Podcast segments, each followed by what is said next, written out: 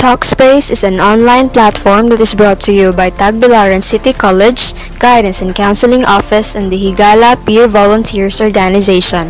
This podcast aspires to bring positive marks in the minds and hearts of all listeners as we talk on random but relevant issues about life, love, skills, mental health, or any topics that are interesting, significant, and essential in boosting the eight areas of wellness.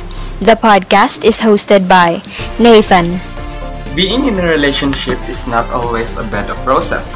There are always thorns along the way. Aya, People always seek affirmations from others when all they need is affirmation from their own self. Rika, Emotions can either make you or break you. Choose what makes you more human. and Honey. Taking care of our body is important, but we also need to take care of our mind. After all, it is our overall control center. Together, let's chill, relax, listen, and jam to the vibe of your online social kachikahan, Talkspace.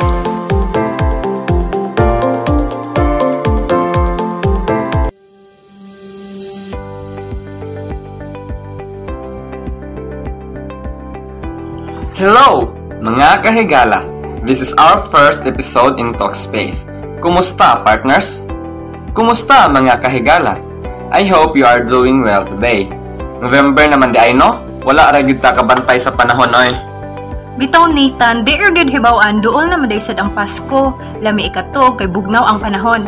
Panahon na sad unta sa panagtapok-tapok sa mga relatives nato nga manguli ay no.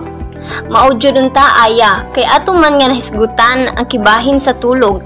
Mangutana ko ninyo mga partner, nakasuway na ba mo nga maglisod mo og katog? Or nay cases nga makasayo og mata unya maglisod na og tugbalik? Yes, Rix, kapoy kaayo sa pamati inigmata, maka-drain og energy. Yes, Han, no? So, mauni atong hisgutan karon sa atong podcast. Ug kini gitawag og insomnia. Og before ta mo dig deep ani, naatay sender nga nag-share sa iyang experience related ani. Ug karon, ato kini tanang paminawon.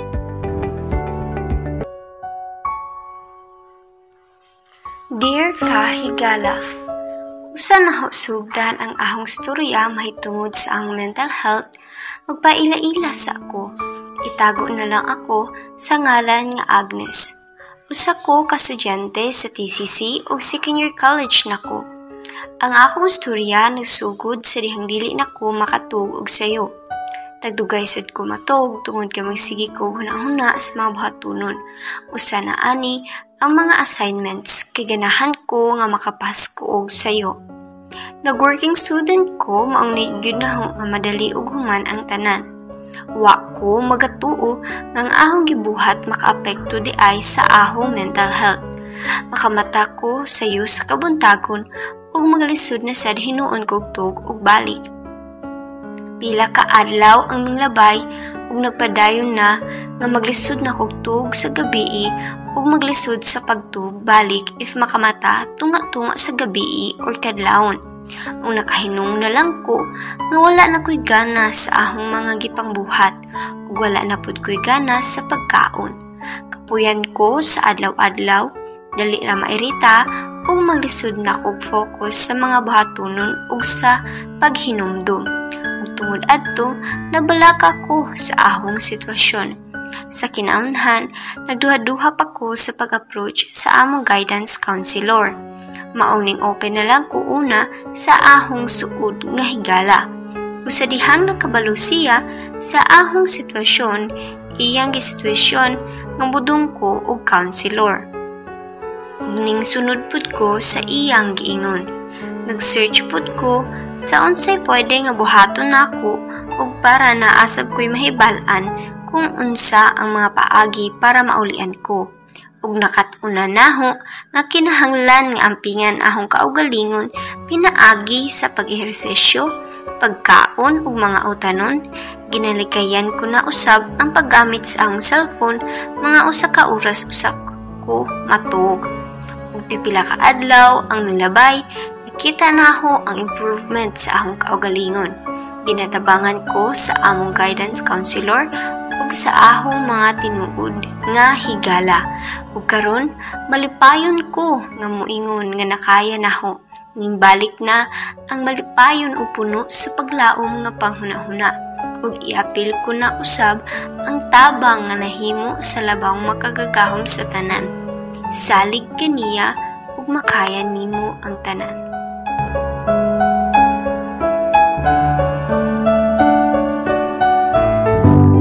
nadungog na nato ang istorya ni Agnes. Ug sa iyang storya nakisinati siya og sleep disorder nga insomnia. So, unsa di ay makapaingon nga magka-insomnia ta partner?